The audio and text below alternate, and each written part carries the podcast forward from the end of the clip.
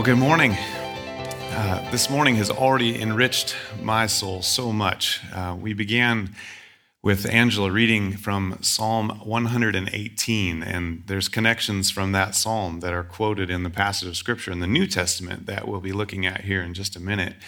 Um, this morning, I have a message that's entitled, Are You a Living Stone or Dead Meat? And it's a little graphic on the last part in particular. And the first part of the, of the imagery is maybe a little bit difficult to envision. So I wanted to just briefly touch on why I picked that imagery for you. But this message is a message to convey the best way to live life from start to finish. And so um, we, we have to understand that uh, life apart from God does not end well, thus, the dead meat analogy. Um, the analogy for dead meat is pretty simple. You probably came to church this morning and passed one or two or more deer that didn't quite cross the road in time. And so you kind of understand the idea there. The living stones can be a little bit more difficult for our brains to identify with because stones in our mind uh, are not alive. Uh, they don't do anything. They're heavy, they're solid. Uh, typically, they're used for substrate you know things that are foundational uh, just for structures like you're, you're right now on top of concrete which is a bunch of stones that were initially crushed the lime and then it was mixed with stones that were not crushed and it resolidified and thus we have concrete. So there's a lot of things that we can understand about stone being solid and that's in the imagery but we're alive. So if god is going to compare us to living stones as he does in this passage of scripture we're going to look at in 1 peter chapter 2 then we need to understand that we're we're something solid, we're something substantive, immovable. And that's, a, that's something that God gives to us because we are very much not like that on our own, correct? But then we're alive, and the living part of it has to do with the interconnectedness of the body of Christ. You know, we've already seen that on display this morning. You know, we've watched people come forward, and we had others gather around to pray. That's that's living stones. I mean, that's bringing, that's bringing God's truth and God's presence in us, in the life of another, coming alongside of them. It's also the interconnectedness between us and God Himself. God is alive, and He has spoken, and He has given us life. And so, living stones, this vibrant relationship with God is what's in view. So, how do we go about living this life that God calls us into? Well, what I want to do is read for you the text, and then we're going to go through it like a Bible study, and we're going to engage it together. We're going to see what, what each of the verses are saying, and we're going to bring some application out of it, um, and move through some other passages of Scripture that support this as well. And so, what I would like to do is uh, have us turn in our Bibles, if you have them this morning, to 1 Peter chapter 2. And we're going to start in verse 4 and read through verse 12. It says, And coming to him as to a living stone, rejected by men, but choice and precious in the sight of God, you also, as living stones, are being built up as a spiritual house for a holy priesthood to offer up spiritual sacrifices acceptable to God through Jesus Christ. For this is contained in Scripture Behold, I lay in Zion a choice stone, a precious cornerstone and he who believes in him shall not be disappointed. This precious value, then, is for you who believe, but for those who disbelieve, the stone which the builders rejected, this became the very cornerstone and a stone of stumbling and a rock of offense.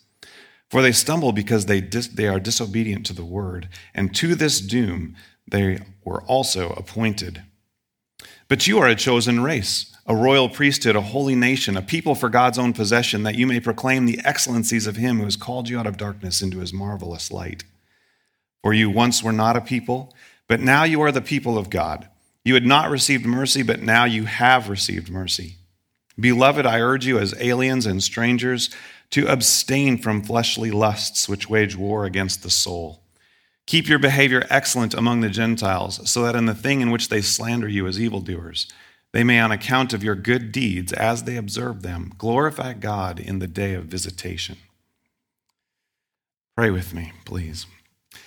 Heavenly Father, as we uh, take this pause in our lives to gather together on a Sunday morning to worship you, we in part worship you through surrendering ourselves to what your word has to say. And I pray, Father, that you would lead us into the truth of your word Holy Spirit, I pray that you would make the connections for us. Help us to see how this applies to our life. As we have come here, we've taken the time, we have made this a priority. And Lord Jesus, we pray that you would be glorified and magnified for the amazing work that you have done to lead us out of darkness into your marvelous light. And I pray this, that you would guide me as I share these thoughts, the truth of your word. In Jesus' name, So, the starting point this morning, uh, the starting point for our life, the starting point for all things comes from the first few verses that I just read. Uh, we're going to see this. 1 Peter chapter 2, verse 4 says, And coming to him as a living stone, which has been rejected by men, but is choice and precious in the sight of God. We observe that we are to come to Jesus. That's how it starts. Coming to Him. Jesus is referenced as a living stone, but we're coming to Him. And then Jesus, the living stone, we know it was rejected by men. Interesting. Rejected by men. And then we see what God thinks of Jesus. So there were people who rejected Christ, but there was something more significant to Jesus than the acceptance of men. It was what the Father thought. And we noticed here that God saw Jesus as choice and precious. So I want to say that life starts, first point, when we come to Jesus. That's when life begins. We all have that responsibility before our Creator to choose life in Christ or to reject Christ, as many have before, and as happened in the day that Christ visited us when he came in the flesh, which we're soon to celebrate at Christmas. Life starts when we come to Jesus. We have a personal responsibility to God in this. And so I would like to reference Ephesians chapter 2, verses 4 through 6, where it says, But God, being rich in mercy because of his great love with which he loved us, even when we were dead in our transgressions, made us alive together with Christ. By grace you have been saved, and raised us up with him, and seated us with him in the heavenly places in Christ Jesus. Jesus afforded us salvation through the work that he accomplished on the cross. And when he died on that cross, he bore the penalty for our sin. And then he was buried after he died. And on that third day, he rose victorious over our sin and over death and he gives us his life. So we have this responsibility to choose him. And so that's how life begins, is by choosing Christ. The invitation is open to you right now. You're going to see by the end of the message that now is the time for salvation. Now is the time to make that choice. Um, glorify God now in your life. One day, all people are going to give glory to God, we're going to see. But it's not going to end well for all people at that point. And uh, I want it to end well for you. So put your faith in Jesus. And then realize that what God values, the next point I want to draw from this verse, is what God values and what the world values are not the same thing. So God sent his only begotten Son into this world, God in the flesh, and many rejected him. That's amazing to consider that that happened, but it's what happens. And you, if you're honest with your own heart, struggle with belief in God as people did back in the day that Christ visited. Uh, and so, what I want us to see is that uh, what God values is different than what the world values. And God valued the Son very much. God uh, represented himself in Jesus. So Jesus would say, If you've seen me, you've seen the Father. So you got a good glimpse of who God was when you glimpsed Jesus. And that's important for us. So we see Jesus, we behold Jesus, and Many rejected him because of a lot of reasons, which we're going to get into in greater detail in just a minute. But I want us to understand that if we're going to live life in a way that pleases God, we're going to live life the way Jesus lived his life before his heavenly Father. And so there's three things that he did well and things that would do, behoove us to do also. And so I'll say to live to please God means that we choose to think biblically regarding all things. So, if we're going to live to please God, we're going to have to be students of His Word. We're going to have to want to know what His Word has to say from beginning to end Old Testament, New Testament, the whole of Scripture. We're going to have to spend time digesting it, internalizing it, thinking through it. It has to become a part of us. We also have to understand that to live to please God means that we turn to and seek out God for the answers to our questions. God the Holy Spirit is described to us as the one, the person of the Godhead, who will lead us into all truth. So if we have questions, if we have things that are going on in life that bewilder us where to go, what to do, how do we respond to this, how do we respond to that. We've just gone through a very difficult season in our nation's history and still in the midst of it. How do we respond? How do we deal with all these different things? It's important for us to go to God for the answers to those things in prayer. Prayer is essential. And thirdly, to live to please God means honoring Him in our choices regardless of what others think of us. So that was Christ's example there. Jesus lived to please his Father, and that was all that mattered, and any other expectations were secondary to that. He would decline secondary invitations all the time. He did what the Father told him to do, and that was enough for him. And that needs to be enough for us as well. Here's the admonition to this end from Colossians chapter 1 verses 9 through 12. It says, "For this reason also, since the day we heard of it, we have not ceased to pray for you and to ask that you may be filled with the knowledge of his will in all spiritual wisdom and understanding, so that you will walk in a manner worthy of the Lord to please him in all respects, bearing fruit in every good work and increasing in the knowledge of God."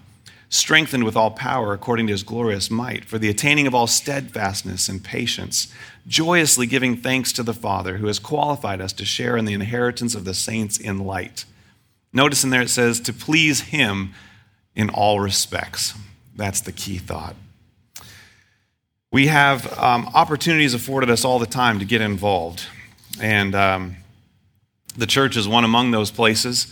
Um, what, if, what if Pastor Joel came to you and specifically asked you to do something, but you, knowing what was expected of you from God at that season in your life, had to decline to please God, but you knew that it may not look so good in the eyes of Pastor Joel or others that are asking of you within the church? Perhaps you've been in that situation before.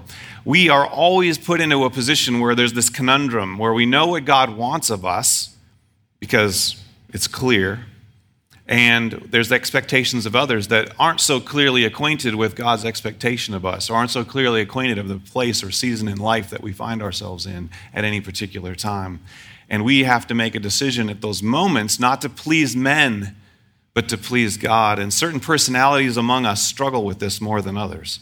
Some it's easy. Well, no, no, thank you, or whatever, no big deal. They don't even think twice about it. And there's others among us that that's the hardest struggle like they're just they're asked and they just want to say yes with everything in them because they just want to say yes. They like to please. They like to do whatever is expected of them. They like the whatever that is uh, you know, to be to be well thought of by others.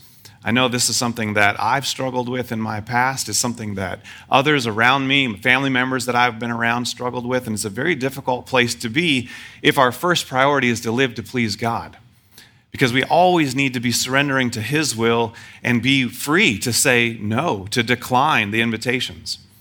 Um, when I first started uh, working at the job I'm at right now, um, I got acquainted with another believer who um, invited me to do all sorts of things with him. I didn't realize how much of an inviter he was until I got to know him more and more. At first, it was let's meet before work and we'll have Bible study together. Super, let's do it. We did that. And then out of our relationship grew all these other requests. Are you free tomorrow to meet up with so and so? Are you free to do this over here? Can you help me with this project, that project? It was endless. Every time I saw him, I knew there was going to be a request. And I love this guy. And he's super free to do lots of things. He doesn't have any kids. And, and his wife is like him. They're both very similar people. They're just very free to do stuff and be involved in everything, high energy people. I didn't have that amount of freedom. And so I had to have this conversation with him where I said, Listen, you've heard me say no an awful lot, and I feel bad saying no, but in order for me to do what God has called me to do with family and church and other priorities in my life, just get used to no's. And if i ever say yes just you know smile because that'll be a very lucky day for you because it's not going to happen very often. And and you know he's accepted that. He's actually told other people about that. He think that's great. He actually thought that was wonderful which is testament to where he's at in his walk with the lord. But i just want us to understand how things need to be in our relationship with god we need to be first priority doing what he calls us to do and accept the rejection by men if that comes our way. It has to be part of life at some point. We'll see that very clearly. So here's just some synopsis points about this verse. Jesus was rejected by men, and you follow Jesus. Do you expect that you will get to avoid the same rejection? So, you know, don't, don't live life thinking that if you play the game correctly, nobody's going to reject you. It's an impossibility. Next, the nature of our identity in Christ is revealed when we obey God when others don't get it, don't like it, or don't want it. So, if you really want to know if you're Christ's and you belong to Him and He is your Lord and you are submitted to Him correctly, then you're going to be willing to identify with Him and you will notice these trends. Some people aren't going to get it, some people aren't going to want it, and some people won't like it one little bit. Um, another point at some point, allegiance to God will result in rejection by others and attacks by Satan. Satan hates God, he hates God's people, he hates you. He hates all people because people were created in the image of God. So he's always at work against the purposes and the intent of God in your life. So expect attacks. It's interesting how that works. Uh, and then this last little point on this verse is to continue to follow God with joy despite rejection is a proof in my spirit that I belong to Christ and that my identity is resting in what he thinks of me.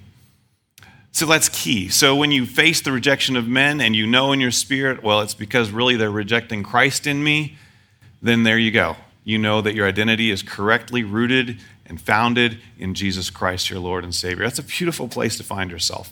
Let's look at verse 5. 1 Peter 2 5 says, You also, as living stones, are being built up as a spiritual house for a holy priesthood to offer up spiritual sacrifices acceptable to God through Jesus Christ.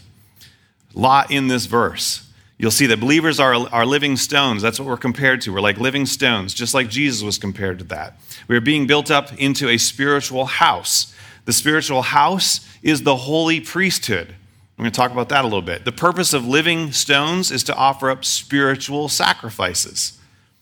The sacrifices are acceptable to God on the basis of Jesus Christ's ultimate sacrifice on our behalf. So these are the things we're going to flesh out. So, a point because Jesus is acceptable to God, we as his own are made acceptable to God.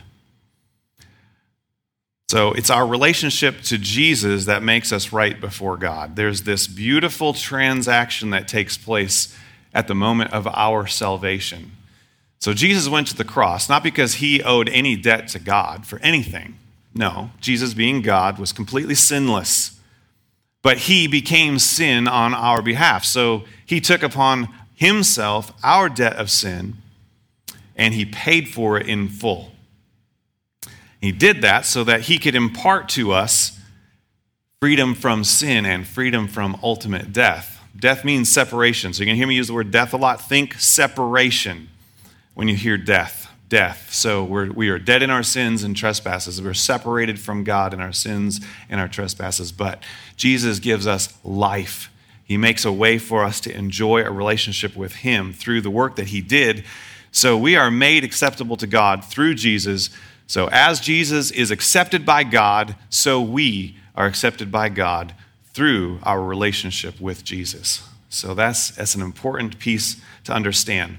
Then, Romans 12:1 becomes possible for us. Therefore, I urge you, brethren, by the mercies of God, to present your bodies a living and holy sacrifice acceptable to God, which is your spiritual service of worship. Jesus makes us holy calls us to holiness, and then gives us the power to live a holy life. And holy means set apart. So, all of this setting apart to God is made possible because of what Jesus has done for us. So, you are a holy priesthood. That's what this passage also talks about. The priesthood of all believers is what's referenced here. You cannot enter the throne room of God at any time unless you are made a priest who is in a right relationship with God. And that's what happened through the great high priest, Jesus, giving to us the ability to have access to him at any time through our faith in him. This is the ministry of prayer. So many times this morning already has been referenced the importance of prayer, the work of prayer, corporate prayer, individual prayer. The ability for us as a church to pray, think about this, only happens because of what God did for us through Jesus making us clean so that we could go into his presence holy and blameless. God sees the righteousness of Jesus Christ when you pray. So he sees you as perfect, he sees you as complete in his Son. And that's what gives us access to him when we pray. It's a beautiful thing.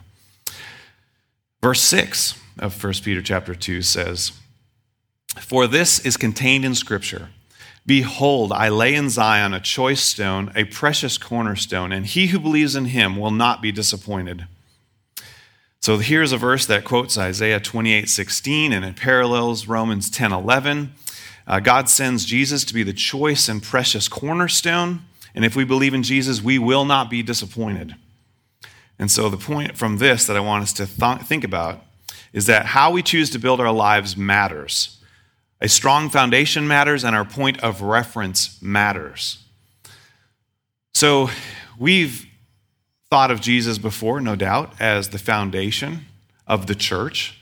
We're built on Jesus. He is also referenced as the cornerstone. So, maybe you've never built anything before, but every building has to have a point of reference. You're going to at some point have to take measurements from property lines, measurements somewhere or other, so that you can set your structure that you're building in the correct location.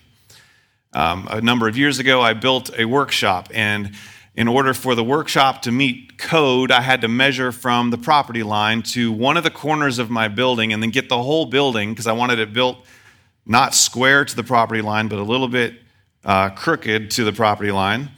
I needed to find the, the point of the building that was closest to where I could build legally and then go out from there.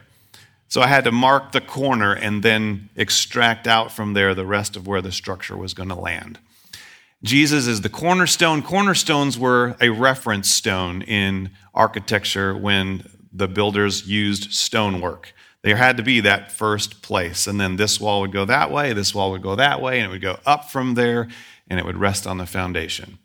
And so Jesus is the reference point for our life, and we need to see and understand that correctly. Luke 6, 46 to 49. Um, this is a passage that you probably sang songs about when you were younger. If you work in children's ministry, there's songs written about this. But let's read the text, and you'll see why this becomes an important one for us to consider. Jesus said, Why do you call me Lord, Lord, and do not do what I say? Everyone who comes to me and hears my words and acts on them, I will show you whom he is like. He is like a man building a house who dug, dug deep and laid a foundation on the rocks. And when a flood occurred, the torrent burst against the house and could not shake it because it had been built well. But the one who has heard and not acted accordingly is like a man who built a house on the ground without any foundation. And the torrent burst against it and immediately collapsed and the ruin of that house was great. You see the importance of the right foundation and the right point of reference for building our life. It needs to be Christ. Um, I admire architecture. I like to build things. And so, anytime I'm in a structure that you can see how it was built, I'm always fascinated to look at that. Um, when there's buildings that are constructed with uh, timber frame, it's fun to see how they join those pieces together the old way. The new way is they take metal brackets and they bolt all the pieces together. But the old way was mortise and tenon and specialty joints. If you see a, a, building that's constructed that way, you'll know that it is when you don't see all the metal brackets holding it together. You'll see wooden pins, you'll see angled pieces cut that interlock, you'll see all kinds of interesting architecture. All of that is is something that I have an eye to observe. And when I see that, I don't admire the joinery of the constructed building for its own sake. I go, wow, whoever put this together was brilliant. That's what I think. I think about the architect, or I think about the engineers, I think about the builders who had the ability to take this idea and bring it to life. That's what I think of.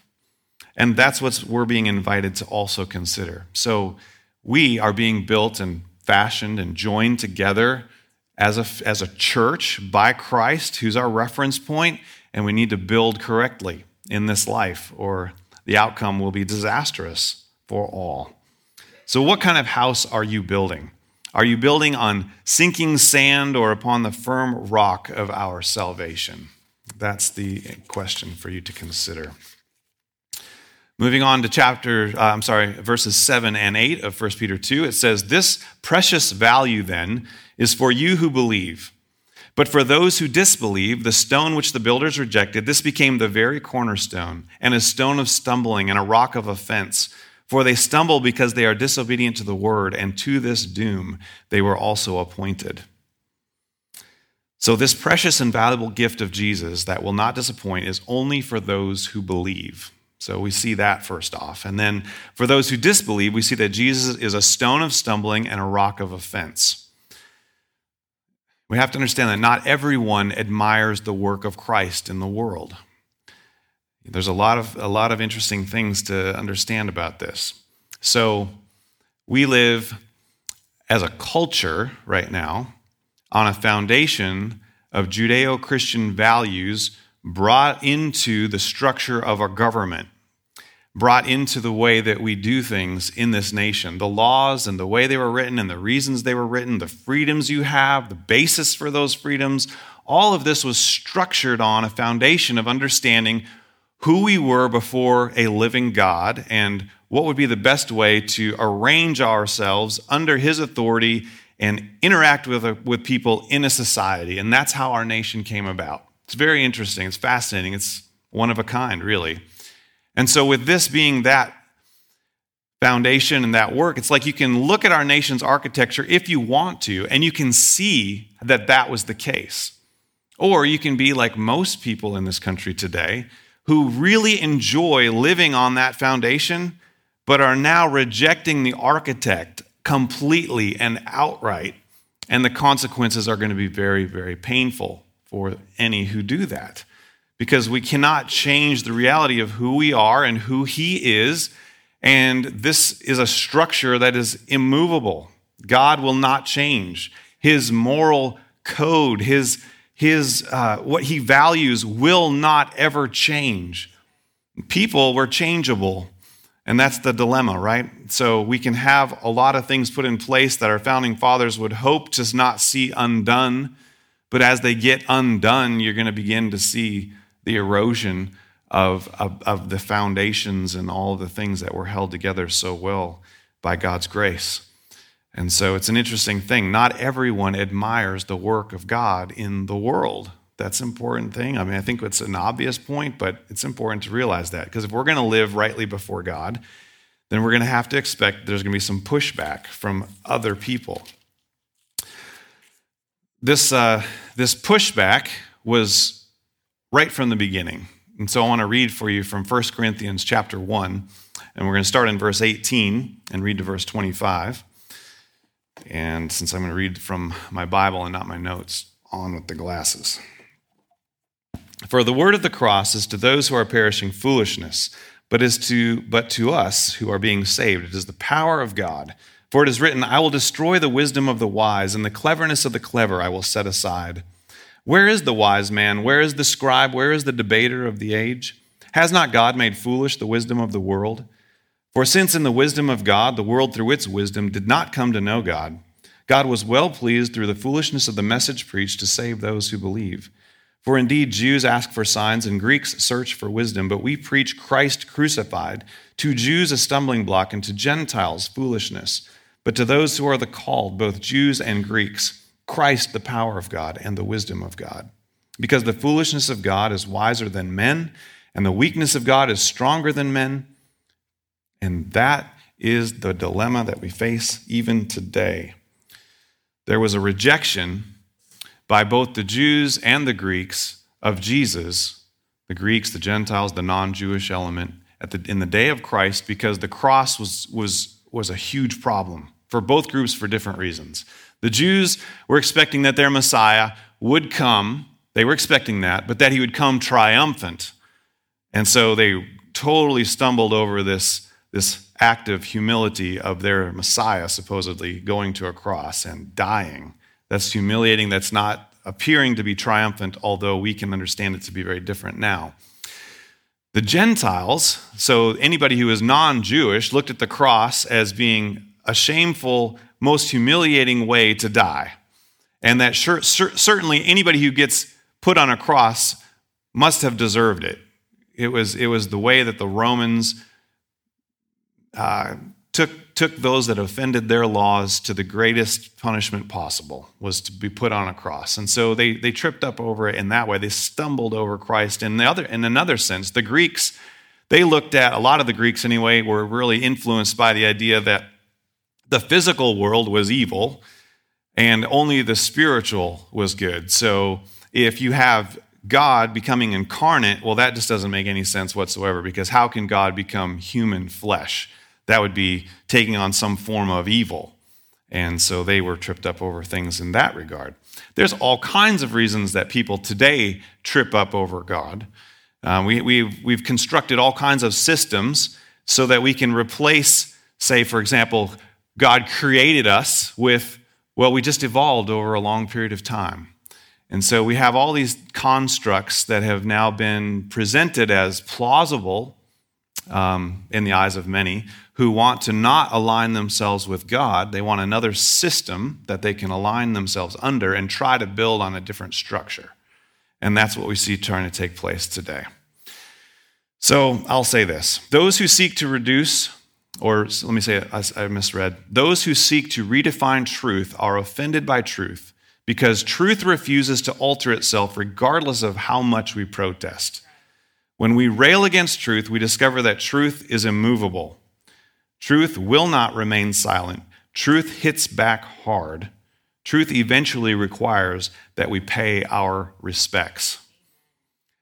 So I had to read what I wrote because I couldn't just extemporaneously say all of that. But it is really, really true about truth, all these things. Just think about that.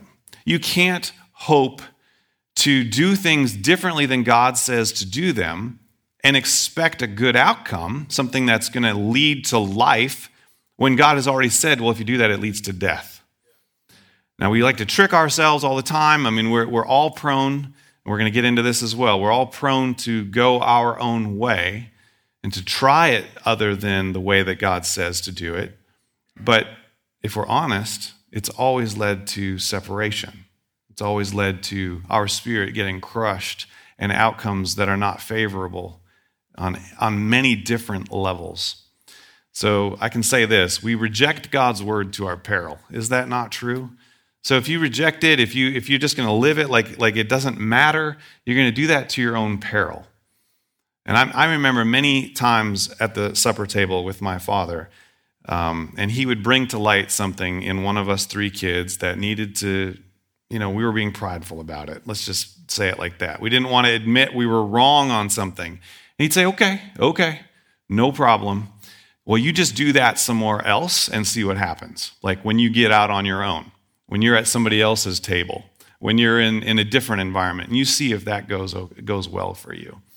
In other words, the point is that he didn't have to convince us there. I mean, get away with it here, fine, but eventually it's going to hurt someone else that you care about, or it's going to hurt you deeply, those attitudes, those actions. Hebrews 4:12 says, "For the word of God is living and active and sharper than any two-edged sword and piercing as far as the division of soul and spirit, of both joints and marrow, and able to judge the thoughts and intentions of the heart." John Bunyan uh, is reported to have written in the cover of his Bible either this book will keep you from sin or sin will keep you from this book. And I had heard, uh, I went to Moody Bible Institute years ago, and D.L. Moody was, would often use that statement in his preaching. He just preached real simple truisms, and he would make that statement many times over. You know, he'd hold up his Bible. Either this book will keep you from sin, or sin will keep you from this book. And there's a reason for that.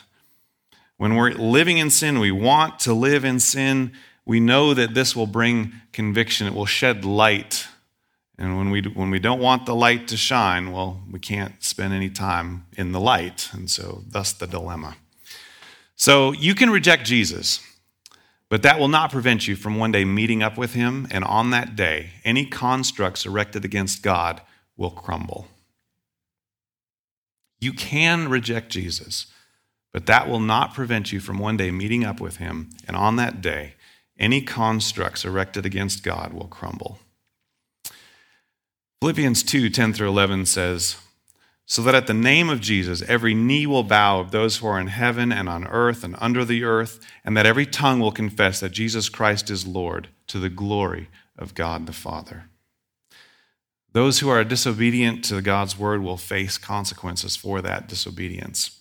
And the greatest consequence to the disobedience of God's word is that they will stumble over Jesus and they will fall, as it were, into hell for all eternity. It's a big consequence.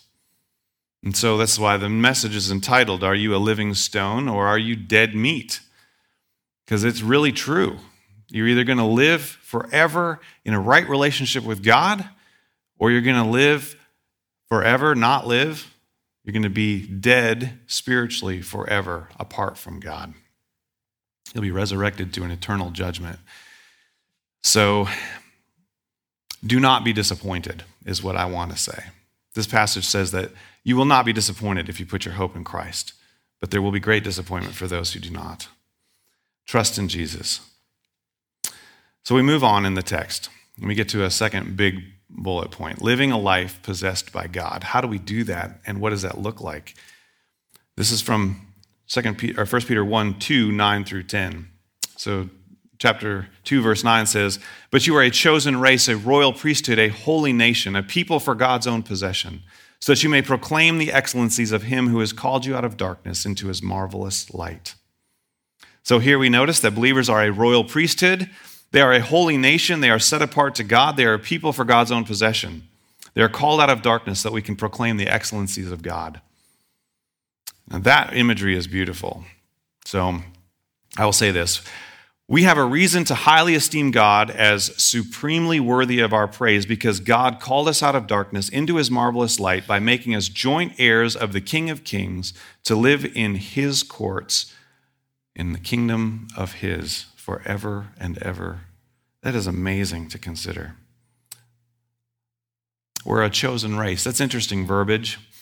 Um, it's an interesting time with our nation with regard to tensions we call them racial tensions, tensions among people for different reasons. Um, maybe where they live, maybe based on the color of their skin, maybe based on a culture, maybe based on a past heritage. But these tensions have kind of been resurrected to a degree that I didn't think would have to happen or would happen in our nation's history. And it has, and here it is, and we're dealing with it for all different numbers of reasons. And all I want to say to that is that's what we get when we're left to our own devices tensions. I mean, we would have them amongst ourselves without Christ. If we just, the group gathered here, were all confined to a common purpose, without God working in our hearts, we wouldn't get along with each other very well at all. We would have our own opinions, our own thoughts, our own ideas. We would group ourselves out based on preferences of one, of one nature or another. And that's the way people are. That's our tendency. We like to gather with like mindedness. And when we find it, that's the natural thing for us to do. The interesting thing is that God uses the term, he, he describes that we are going to become one, one group, one nation. It's an amazing thing to consider. Um, a chosen race is the terminology that he uses. In the Old Testament, you see that God uses Abraham to, he says to Abraham, I'm going to make a great nation out of you. I'm going to make you a people, and you're going to bless all the nations of the world. And he did that, and he has done that. But initially, you saw that God visited his favor upon the group of people known as the Hebrew people. And that nation of Israel was blessed by God when they followed him, and then they fell into captivity when they disobeyed him. He had a very unique covenant relationship with his people. But the culmination of that covenant relationship was going to be the coming of their Messiah, Jesus, who would then bring together all people. And that's what Jesus did. And that's what this passage is referencing. It's the fact that we're all in the same predicament and we all need a Savior. And God loved us all so very much that He sent His Son.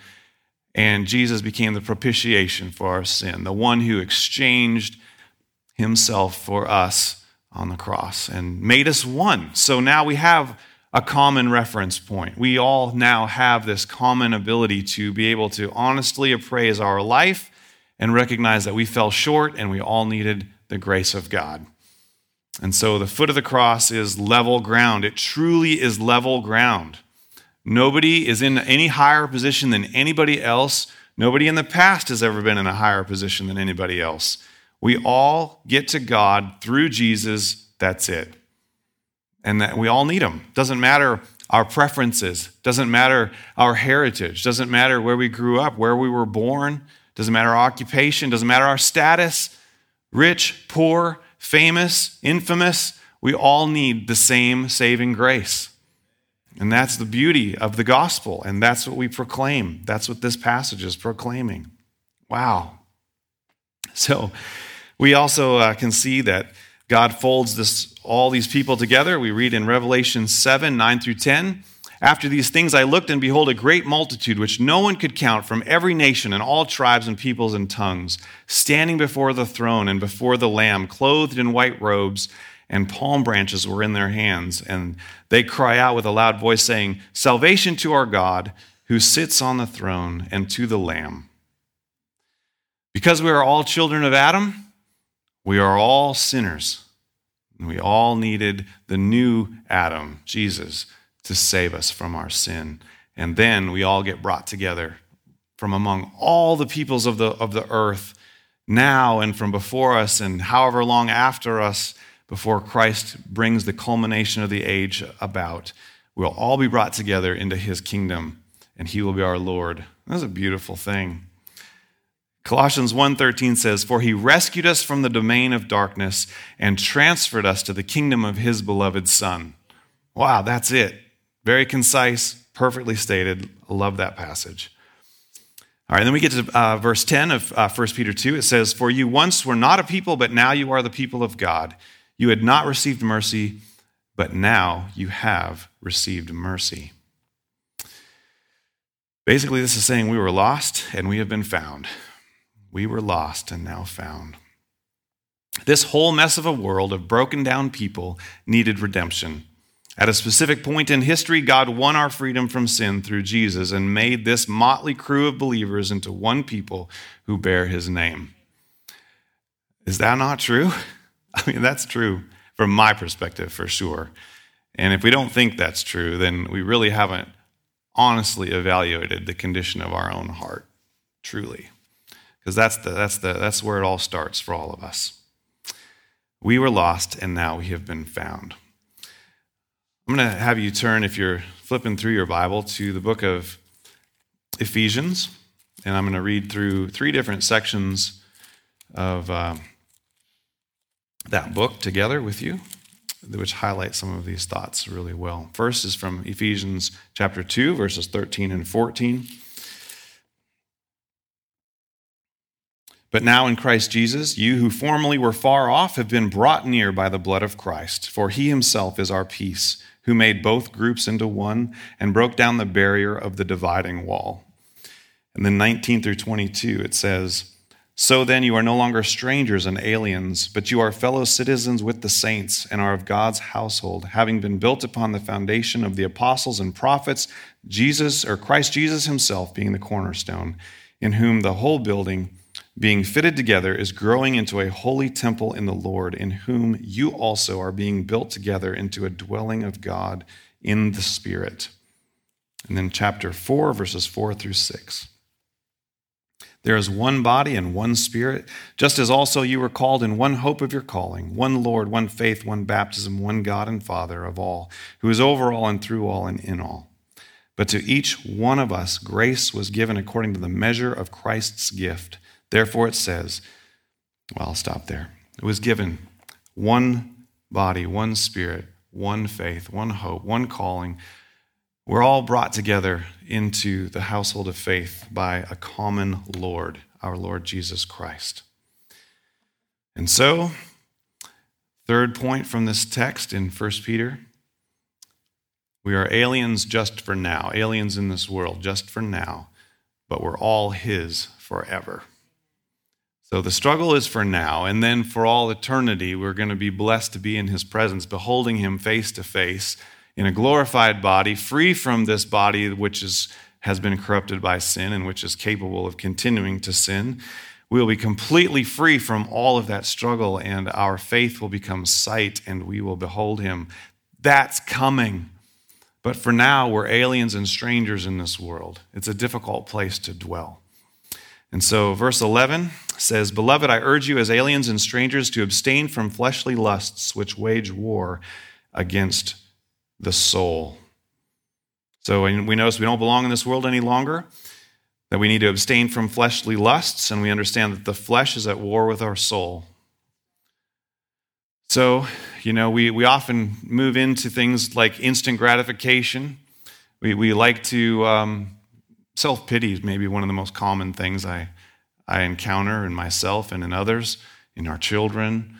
You know, that things don't go right. They, they move into self pity. Self pity moves them into wanting to satiate the pain in some way. And so they excuse it. Well, this happened, so I'm going to do this. It's kind of the way the path goes with self pity. That's the flesh waging war against our soul. Because what our soul needs is to be fed from our great shepherd, our good shepherd, the Lord Jesus Christ. What we need is to turn to God. What we need is to give God the glory and the honor for what he's done in our life and let him continue the work that he began. That's what we really need, but we struggle and there's a war and it's real. And when we're honest as Christians within the church, we'll be able to talk about that struggle and we can pray for each other and we can encourage one another. That's a very important thing. So, to win the war against the fleshly lusts, we need good offensive and defensive strategies. And a good friend of mine uh, will always say, and especially in reference to the spiritual battles that we face as men, that's the context that he would say this, is the best defense is a strong offense. So, doing what God calls us to do is the best defense against the things that we need to abstain from. So here's the best offensive measure I could come up with. But offensive strategy is abide in Christ. Be ever mindful of God's word and remain built together with the other living stones. In other words, you can't do it alone. Um, I've always encountered within the church an interesting phenomenon that people try to do it alone. Now, they might come to church, but they still try to do it alone. They're not honest with their struggles with other people. Or they leave the local church and they try to do it all on their own completely. Both are going to lead you vulnerable. They'll leave you very vulnerable. So, what's the best defensive strategies? Well, they're the very same thing abide in Christ, be ever mindful of God's word, and remain built together with the other living stones. So, men, you need to be in an honest relationship with other men. Our struggles, there's unique struggles for us as men and they're common to us all. And if we're not having those honest conversations with other men, then we're leaving ourselves very vulnerable because we need someone to look us in the eye and to ask us how we're doing in those struggles. And we need to be able to be truthful in response and let them hold us accountable, pray for us, because it's life giving when we do that for one another. What kills us is when we pretend or we just don't want to talk about those things. That is not a good place. And families, it can be said the same.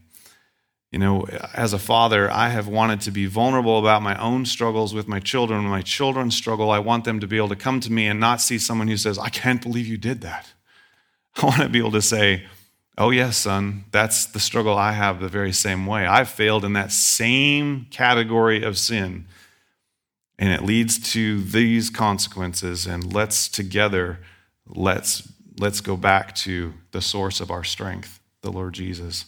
And we can pray for each other. We need to be able to do that. We need to have that kind of vulnerability in our lives. Super important. And women, you need to be involved with other women in the same way. Older women with the younger women. These are very specific admonitions given in Scripture, and we need to be fulfilling them, or we leave ourselves very, very vulnerable. This, uh, this last week, I had the privilege of getting reacquainted with uh, a family member, an extended family member, and I discovered things that I didn't know about his story. But as he shared his story with me, it was a story of pain like 30 years of intense pain, of his addictions, of his struggles with alcoholism, drugs of every kind, his struggles with uh, the wrong kind of relationship with women, all the way through. And he described a life of pain. Now, he grew up in the church. And there was a time, he said, when he went back to the church to try to find help.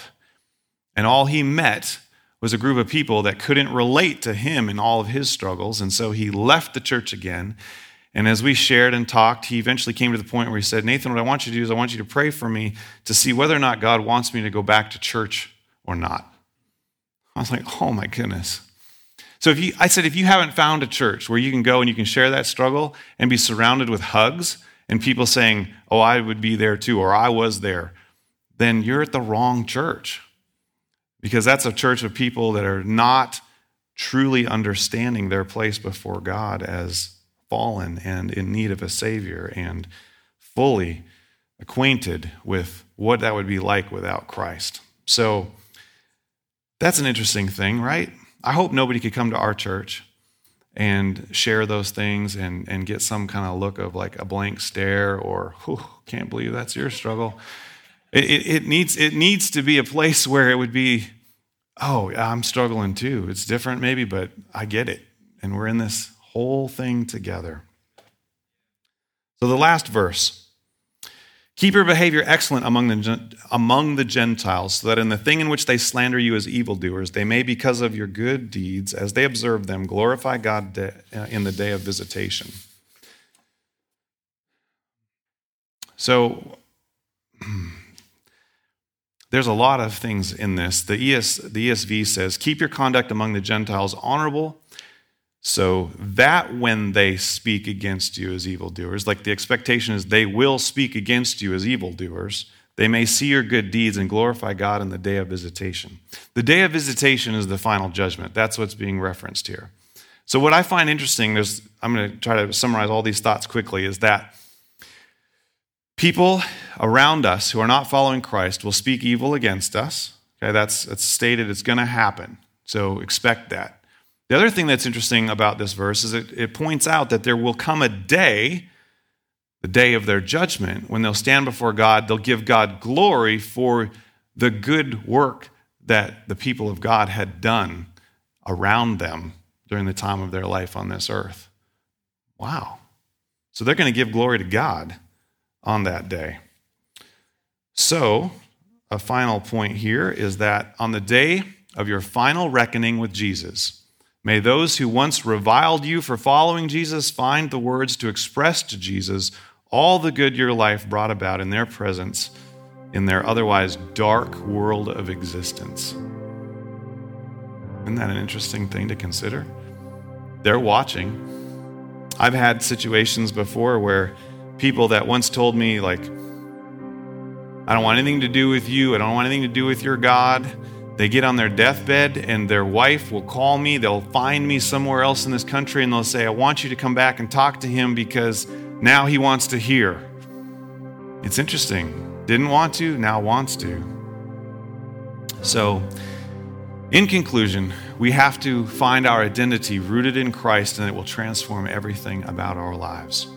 We will begin a relationship with God by coming to Jesus he is the chief cornerstone, the reference point, and we will build our life upon him. He is the rock of our salvation. And then we will then most glorify God through the sacrifice of our life and surrendered service to him. Do his will. That is the best possible life, the best trajectory for life. And at the end of life, when we stand before Jesus, may he not only may he not be ashamed of you in that day because you were not ashamed of him today.